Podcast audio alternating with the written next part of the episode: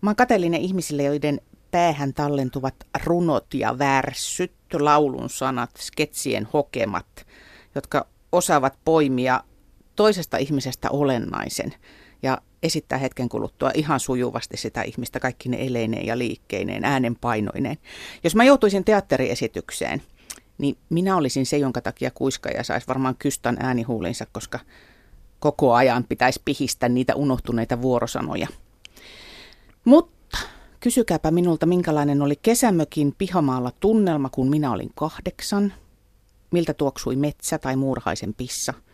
Tai miltä näytti Pasilan poliisitalon nurkkaus sinä iltana, kun World Trade Centerin kaksoistornit romahtivat. Työterveyslaitoksen erikoistutkija Virpi Kalakoski. Millaiset asiat sulle jää erityisen hyvin mieleen? Minkälaiset asiat jää mieleen hyvin? Mietin justiinsa, että, että tämmöisiä niin hyvin monenlaisia asioita, mitä tulee mietittyä. Nyt mä oon miettinyt aika paljon viime viikon kongressin tapahtumia ja mitä kaikkea siellä on. Siellä on ollut sitten tietysti muistaa omien, omien lap, omiin lapsiin liittyviä hauskoja asioita hyvin hyvin paljon. Ja sitten mä oon kehittänyt tällä muistitutkijana aika paljon erilaisia muistitekniikoita, joita käytän vaikka ihmisten nimien muistamiseen ja yritän niitä sitten muistaa, mutta sekin on semmoinen harjoite- harjoiteltu taito. Mulla on ystäviä, jotka oikeasti muistaa kaikkien iskelmien kertosäkeet ja osaavat toistaa pitkiä repliikkejä elokuvista, mutta mä muistan ne tunnelmat ja ihmisten väliset viritteet. Miksi tapamme muistaa poikkeaa niin paljon? Voidaan lähteä siitä, että kaikkien ihmisten se muistisysteemi on aika erilainen. Vähän niin kuin jos asuu kerrostalossa, niin ne päällekkäiset ö, asunnot on, niissä on samanlainen pohja, vai mitä yleensä. Joo. Mutta sitten jokainen sisustaa ne vähän eri tavalla ja voi jopa eri huoneetkin vähän eri käyttötarkoituksiin ottaa. Niin se on vähän muistin kanssa sama juttu, että ne tietyt perusasiat on aika lailla samat, mutta sitten ihminen niin kuin sisustaa tai ihmisen muistissa on sellaisia asioita, mitkä kiinnostaa – mitkä innostaa, mistä pitää, mihin on paljon käyttänyt aikaa ja huomiota ja mitä on pyöritellyt mielessään. Että ne varmaan löytyy ne syyt siihen, että minkä takia tietyt asiat on tietyillä ihmisillä vahvasti muistissa osittain ainakin siitä, että missä se huomio on ollut, missä se mieli on ollut, missä se mielenkiinto kiinto on. Olipa viehättävä vertaus toi kerrostalo. Heti jotenkin tajuaa, että niin totta, meillä on samanlainen pohja siis kaikilla muistissa, mutta me itse rakennamme sitä omien tarpeiden mukaan. Eli voiko sanoa, että meidän muisti on persoonallinen? No voi siinä mielessä, että se mitä me, mitä me muistetaan on hyvin niin kuin henkilökohtaista ja persoonallista. Ja voi myös sanoa, että meidän, oikeastaan meidän niin kuin koko niin kuin persoona syntyy sitä kautta, että meillä on niitä muistoja. Et jos vaikka mietit, että mitä olisit valmis maksamaan unelmien päivästä, josta et muista mitään seuraavana päivänä, etkä koskaan myöhemmin, niin siinä ei ole mitään järkeä. Että kaikki se, se on niin kuin vahva, vahva osa meitä, se mitä muistamme ja mitä on jäänyt, jäänyt mieleen. No, mutta millä tavalla, kun mä en ainakaan havaitse, että mä olisin jotenkin tietoisesti muistieni ohjannut siihen suuntaan, että mä nimenomaan aistin tunnelmia ja muuta. Mua, mua välillä ihan suunnattomasti sapettaa se, että miksen minä voi muistaa nyt jotain hyvää vitsiä tai juttua tai sitä laulun säettä, vaan mä muistan vaan, missä tilanteessa se laulu on ehkä esitetty. Niin on siinä, on siinä varmasti tämmöisiä niin yksilöllisiä eroja myös siinä, että minkälaiset asiat on helppoja. Että joillekin on helppoja, helpompaa esimerkiksi jotkut niin liikunnalliset asiat. Niin silloin voi paljon, paljon helpommin niin huomata ja ottaa uusia taitoja haltuun. Paljon helpommin niin jäsentää ja hahmottaa niitä. Helpompi toistaa niitä, helpompi oppia niitä ja sitten jälkikäteen muistaa semmoisia taitoja. Ja sitten joitain ihmisiä kiehtoo semmoiset kielelliset leikit. Ne voi olla hyvin, he voi olla hyvin tarkkoja ja hyviä niin kuin hahmottamaan sen tyyppistä. Jotkut on hyvin tämmöisiä niin kuin visuaalisia hahmotteja. Kyllä meillä toki on semmoisia niin kuin eroja, eroja siinä. Että sitä on vaikea sanoa, että kuinka suuri osa on sitä, että me ollaan ihan synnytty jo semmoisten erojen kanssa, kuinka paljon erilaiset niin kuin persoonallisuustyypit vaikuttaa siihen, että minkä tyyppisiin tilanteisiin hakeudutaan ja mitä sinne muistiinkin sitten ryhtyy rakentumaan. Lähdetään ihan siitä, siitä meistä siitä perustasta liikkeelle, että kun meillä on se pohja olemassa, eli ollaan siis pieniä lapsia, missä vaiheessa ihmisen muisti alkaa kehittyä, syntyä? Missä vaiheessa tulee niin kuin jotain, jota voi sanoa, että se on jo muistia? No kyllä ihan, ihan niin kuin pienillä vauvoillakin, jos ajattelee jo sitä, että tunnistaa omat vanhempansa. Ja siinä toit esiin aikaisemmin, että on niin hyvin monenlaisia asioita, mitä voi muistaa. Hajuja ja, ja tuoksuja, miltä asiat näyttää, miltä ne kuulostaa, joku ääni, joku kosketusaisti, miltä kissan pehmeys vaikka tuntuu. Niin, niin se on niin valtavan rikasta se kaikki muistettava materiaali. Kyllähän pieni vauva myös tunnistaa oman äitinsä vaikka ihan sen tuoksun perusteella silmät kiinnikin, että kyllä ihan vauvallakin on. Mutta sitten jos mietitään sitä, että minkä ikäisestä meillä on jotain muistoja, mistä me voidaan kertoa sitä luotettavasti, niin se on niin kuin vähän eri tutkimusten mukaan siinä 2,5-3 vuotiaasta, niin silloin me ruvetaan jäsentämään maailmaa sillä tavalla, että me pystytään sen, sen ikäisenä tapahtuneista asioista jonkin verran jo kertomaan. Eli siinä vaiheessa voi sanoa, että muisti on tietoinen. Niin, tai ainakin se kyky niin kuin tavoittaa niitä mm. asioita, mitä on voi, tapahtunut. Ja sitä voi hyödyntää siis mm. jo sen ikäisestä lähtien. Niin, mutta kyllä sitten mä itse muistan myös, että kun nuorin poika oli alle yksivuotias ja oli muutama kuukausi, kun oltiin käyty kesämökkillä. Hän oli tavattoman innostunut ruohonleikkuukoneesta. Sitten kun mentiin seuraavan kerran kesämökillä, hän ei osannut kunnolla kävellä muuta kuin taluttamalla. Hän otti kädestä kiinni ja talututti meille sinne ruohonleikkuukoneen luo, joka oli siellä piilossa siellä vajan takana. Eli hän muisti, se oli jäänyt niin lähtemättömästi, että tämmöisiä niin esimerkkejä jokaisella on varmaan omasta perhepiiristä, että pienikin lapsi muistaa, menee johonkin kyläpaikkaan ja lähtee etsimään jotain lelua, mitä on siellä, millä on leikkinyt monta kuukauttakin sitten. Eli tuossa muistamisen syy on selkeästi se, että jokin asia on tehnyt vaikutuksen suhun. Aivan. Onko se, onko se yleinen syy, että miksi asiat painuvat muistiin, että, että on tehnyt jotenkin lähtemättä, joku ihminen tai asia tai esine on tehnyt lähtemättömän vaikutuksen? No kyllä se on usein siellä siinä niin kuin tilanteessa tämmöinen, että tekee lähtemättömän vaikutuksen, mutta sitten jos mietitään sen muistin mekanismien ja muistin toiminnan kautta, niin siinä, siinä on taustalla se, että kun joku asia tekee lähtemättömän vaikutuksen, silloinhan me ollaan huomattu se asia. Meidän kaikki huomio on siinä asiassa. Me mietitään sitä, se herättää meissä ajatuksia, me muistetaan ehkä joku asia, mikä liittyy siihen. Käsitellään sitä meidän mielessä, me pyöritellään sitä mielessä, me ajatellaan sitä, me ajatellaan sen asian jälkeenkin. Eli nämä muistin tämmöiset perustoiminnot tulee siinä esiin, että meidän pitää olla huomio siinä asiassa ja meidän pitää sitä jotenkin kertailla ja työstää mielessä. Niin silloin se painuu painuu sitten pysyvämmin sinne meidän säilömuistiin. Eli tässäkin vähän kietoudutaan siihen, mistä nykyisin puhutaan hirveän paljon läsnäolosta. Että sulla pitää olla jotenkin niin kuin siinä tilanteessa läsnä, jotta sä voit tehdä niitä havaintoja, jotta ne jää sun muistiin. Niin, se, sepä se, että jos meillä on mieli koko ajan monessa asiassa kerrallaan, niin me ei välttämättä ei siitä huomata, että me oikeasti nähdä sieltä ja huomata paljon mitään siitä ympäristöstä. Mua ei kannata laittaa tietovisaan, koska esimerkiksi vuosiluvut ei pysy mun päässä. Tai sellainen kokemus mulla on. Mutta en mä silti pidä itseni erityisen tietämättömänä, koska yleissivistykseen kuuluvaa nippelitietoa kuitenkin löytyy. Tänä iltana puhutaan siis muistista ja Työterveyslaitoksen erikoistutkija Virpi Kalakoski.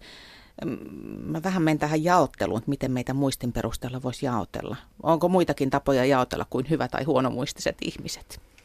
No se ei ehkä ole mikään jaottelu, koska kaikki me ollaan huonomuistisia ihmisiä. Oi kiitos! mä usein, kun olen paljon pitänyt luentoja ja puhunut muistista ja mä kysyn usein, että löytyykö täältä joku, jolla on hyvä muisti, niin ei ole vielä kerran yhdellä luennolla taisi joku, joku viitata, mutta ja se jäi sitten vähän epäselväksi, että mikä se oli se hyvä muisti, että kyllä, kyllä valtaosa, lähes kaikki ihmiset kokee, että oma muisti on aika huono. Ja se on ihan semmoista niin kuin luonnollista ihmisten, ihmisen niin kuin muistin rajoituksia, mutta kun se ei näe päälle päin se, mitä meidän pään sisällä on, niin kaikki vaan yksinään sitten nurkissaan miettii, että onpa mulla huono, huono muisti, vaikka oikeasti ne on ne tilanteet, joiden vuoksi asioita on vaikea muistaa. Voi miten kiva kuulla tuo. Siis musta tuntuu, että nyt aika moni niin kuin huokasee helpotuksesta ja semmoinen kivi vierähtää harteilta, koska niinhän se on, että meistä, mitä nyt kuuntelee omia tuttuja ja mitä itsekin tosiaan kokee, niin se, se kokemus on tällä hetkellä se, että kun mä en mitään muista. me puhutaan sellaisia asioita kuin näkömuisti tai kuulomuisti ja on lyhytkestoista ja pitkäkestoista muisti. Onko kaikki tällaiset muistin osa-alueet käytössä terveellä ihmisellä? No kyllä, kyllä. Kaikki muistiosa-alueet on käytössä. Että se voisi niin kuin jakaa karkeasti, että se lyhytkestoinen niin kuin työmuisti on nyt yksi tämmöinen tärkeä, mitä nyt vaikka jos kuuntelee tämmöistä keskustelua, niin tarvitsee. Että meidän pitää koko ajan mielessä pitää, että mitä just äsken on sanottu ja mistä tässä puhutaan. Jotta edes ymmärretään, missä, mistä puhutaan, niin meidän pitää mm. muistaa vähän niin kuin taaksepäin. Ja tämä työmuisti on semmoinen, joka, josta, johon koko ajan tulee lisää asioita, mitä tässä tulee. Et se on semmoinen 30 sekuntia, jos me ei sitä asiaa mielessä kerrata, niin se on hävinnyt. Et hyvin yleinen ilmiö on tämä, vai mitä tuus, tuttavuus esittäytyy, sanoo nimensä, sitten ruvetaan juttelemaan puolen minuutin päästä. Anteeksi, kun mä en nyt muista millään, niin, kuka sä olit. Koska se työmuisti on täyttynyt niin, kaiken muulla. Se on hyvin, niin kuin, hyvin niin kuin pieni se työtila, mitä meillä voi olla kerran. Meillä on huomio yhdessä asiassa. Jos mä huomioon sen uuden henkilön kanssa keskustellessa, niin en mä pysty muistamaan nimeä, jolle mä koko ajan sitä sitten salaa siinä kerrannut. Se on yksi vinkki, että kun ihminen esittäytyy, niin sitten – toistaa koko ajan vähän mielessään sitä. No mutta silloinhan sä et kuuntele, mitä se puhuu, kun sä vaan koko ajan hoet sitä niin, nimeä niin, mielessä. Niin, sepä se onkin se ongelma, että mitä kannattaa tehdä, tehdä että miten se onnistuu. Niin, sitten se pitkäkestoinen muisti. Mitä sinne sitten? Sinne niin. menee kaikki muu. Niin, no se on oikeastaan, että se työmuisti on vähän niin kuin portti sinne säilömuisti. Okay. kun meillä on huomio jossain asiassa, mä sitä tässä pyöritän, niin siitä jotain sitten jää sinne säilömuistiin. Tämä on niin kuin tällainen muistin porttiteoria. Näin voisi jo ajatella. Se on sellainen niin pysyvä vara. Siellä on ne muistot, mitä tuossa alussa kysyin, että minkälaisia asioita Joo. tulee mieleen. Ja joskus voi olla niin, että kyllä mä, niin kuin, mä tiedän tämä asia, mutta mä en nyt just muista. Se on ihan kielen päällä. Mm. Et ei se semmoinen niin kuin varasto ole, niin kuin, että hyllyllä asiat siististi ja sitten mä käyn hakemassa jonkun, vaan välillä millään löydä jotain ja sitten se palaa mieleen ja joskus se palaa mieleen vähän virheellisenä ja se on vähän Mutta palaako kaikki mieleen vai kuinka paljon siitä sitten jää yli siitä, jos lyhytkestoisesta muistista, niin ethän sä voi, meneekö ne kaikki sinne? Pysyykö kaikki se, mitä sä kerät tietoa, niin siellä pitkäkestoisessa Ei, Se on ihan murto-osa, voisi ajatella, että mitä tästä kaikesta, mitä ympärillä nyt on, niin ylipäänsä mistä jää jotakin jotakin muista. Sehän vähän vaatisi sitä, että ne asiat toistuu. Mm. ihminen on hyvä unohtaa sellaisia asioita, jotka ei toistu kovin usein. Sehän on kauhean järkevää, että me muistetaan niitä asioita, jotka tulee usein vastaan. Kyllä me ne, niiden ihmisten nimet muistetaan, joita me koko ajan kuullaan, joiden kanssa me ollaan koko ajan tekemisissä. Mutta jos nähdään joku ihminen kerran vuodessa, niin mm-hmm. ne niin kuin toistu. Meille se ei niin kuin vahvistu se muisto siellä meidän, meidän säilömuistissa. Sanopa Virpi, tämä on ehkä kysymys, johon on mahdoton vastata, mutta mitä on tärkeää muistaa? Onko sellaista määritelmää tehty? Niin, sitä voisi ajatella siitä, että mikä on tärkeää, niin sen niin kuin oman toiminnan ja tavoitteiden kannalta. Että esimerkiksi joissain työtehtävissä on tärkeää, ihan olennaisen tärkeää muistaa, vaikka että miten toimitaan jossain hätätilanteessa. Tai on tärkeää muistaa joku koodi johonkin järjestelmään. Mm, niitähän riittää. Niitä riittää.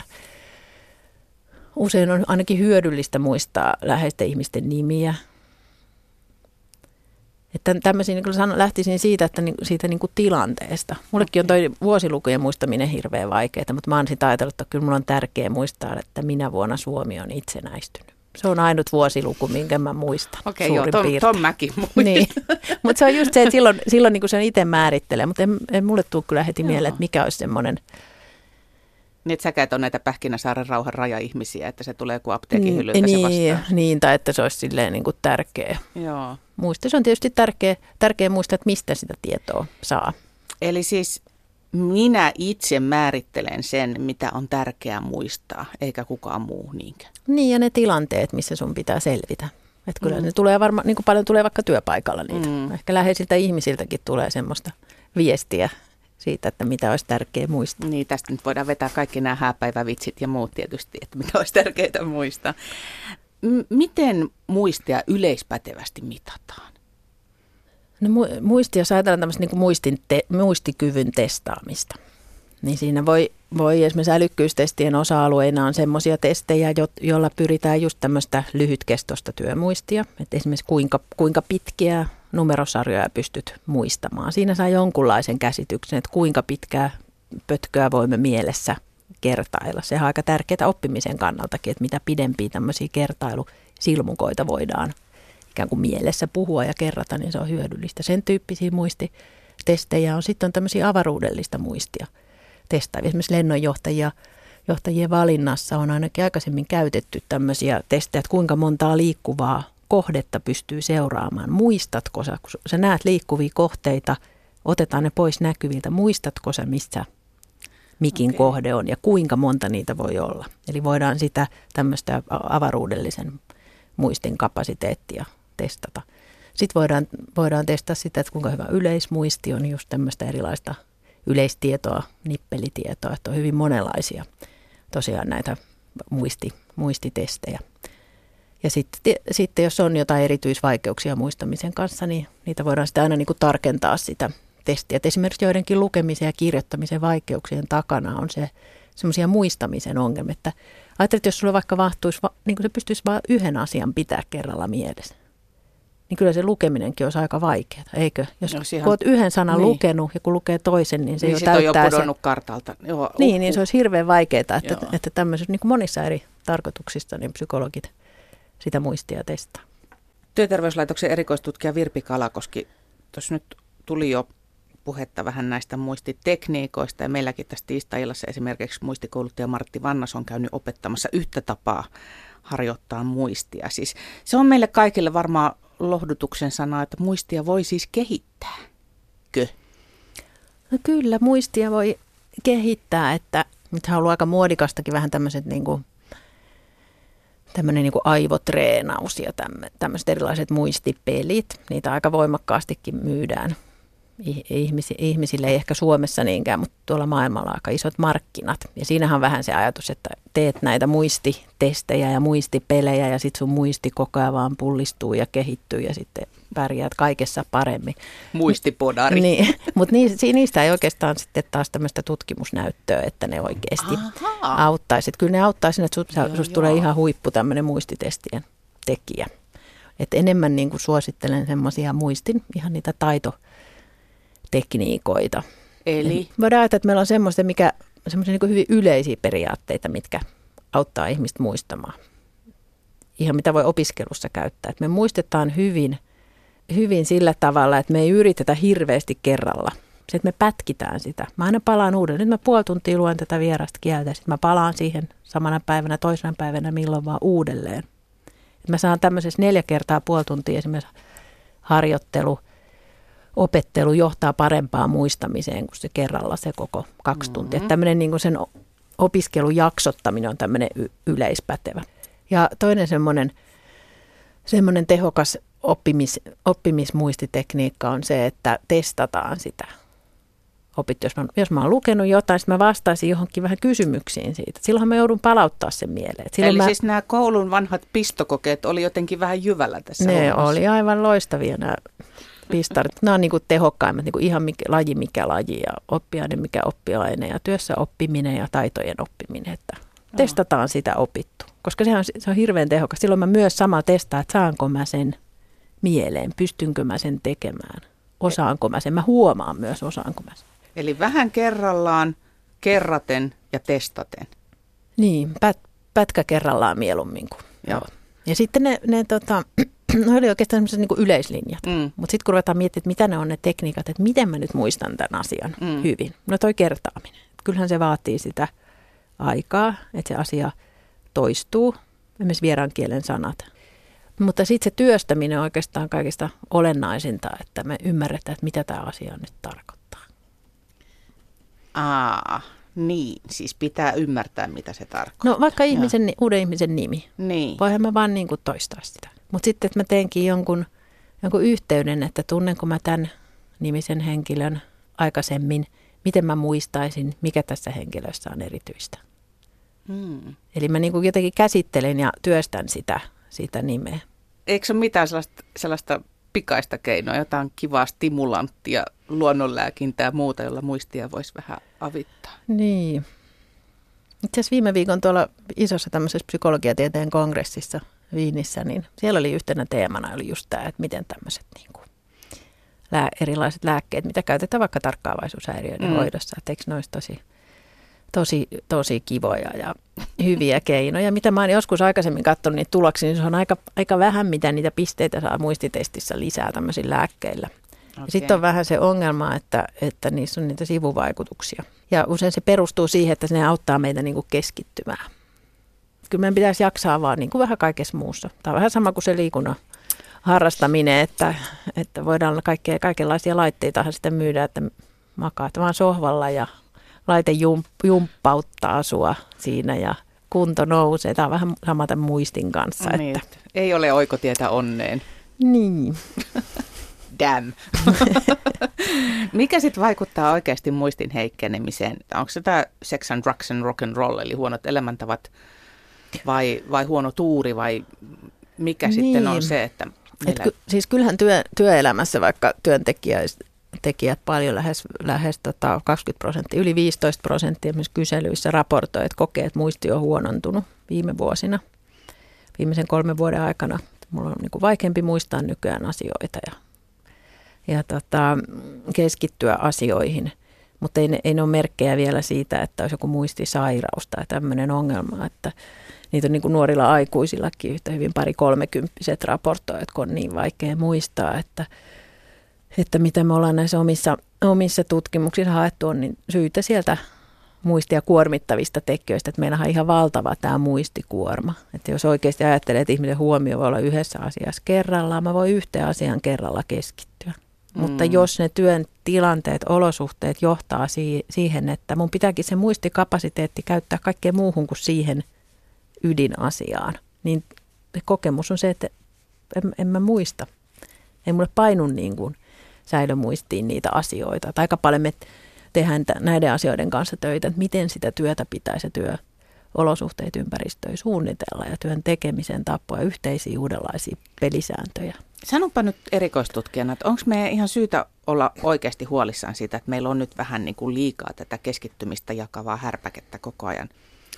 No kyllä se aika monesta näkökulmasta on ongelma. yksi ongelmahan on vaikka se, että, että jos ajatellaan, että meillä on tietty työaika – niin haluuko nyt työnantajakaan, että me käytetään se työaika siihen, että me taistellaan joidenkin häiriöiden kanssa vai siihen, että me tehdään siitä, käytetään se kaikki meidän kapasiteetti aika sen työn tekemiseen. Ihan tämmöisen niin työn tuottavuuden näkökulma, mikä tulee sen työn sujuvuuden kautta. Että jos on esimerkiksi jatkuvia keskeytyksiä, sehän tarkoittaa sitä, että nyt mun mieli on yhdessä asiassa, tulee keskeytys, mä siirrän sen toiseen asiaan. Siinä on aina semmoinen huomion siirtämisen viive, Mm. Sitten mä hoidan sitä toista asiaa, sitten mä palaan siihen asiaan, missä mä olin menossa. Jos mä muistan palata, joidenkin tutkimusten mukaan me ei lähes puoleen tehtävistä päästä palaamaan saman päivän aikana, kun ne keskeytyy. Ja siinä on myös se virheen paikka. Mähän taisin tehdä sen valmiiksi. Mm. On semmoinen niin kuin muistikuva, vaikka kun sähköposti on ollut just viittavaille valmis, niin mä niin kuin mulla on sellainen olo, että mä olin varmaan jo lähettänyt ja hoitanut ja mä rupeankin tekemään jotain muuta asiat. Ihan tämmöisiä niin kuin työn sujuvuuden, tuottavuuden ongelmia, mutta kyllä sitten myös ihan semmoista niin työhyvinvoinnin ja kuormittumisen ongelmia tulee siitä. Että mm. mulla ei se päivä niin kuin riitäkään töiden tekemiseen, jos mun pitää taistella kaikkien häiriöiden ja, ja niin kuin sen, sen tyyppisten asioiden kanssa. Mutta tämä nyt vaan on tällaista nykyisin.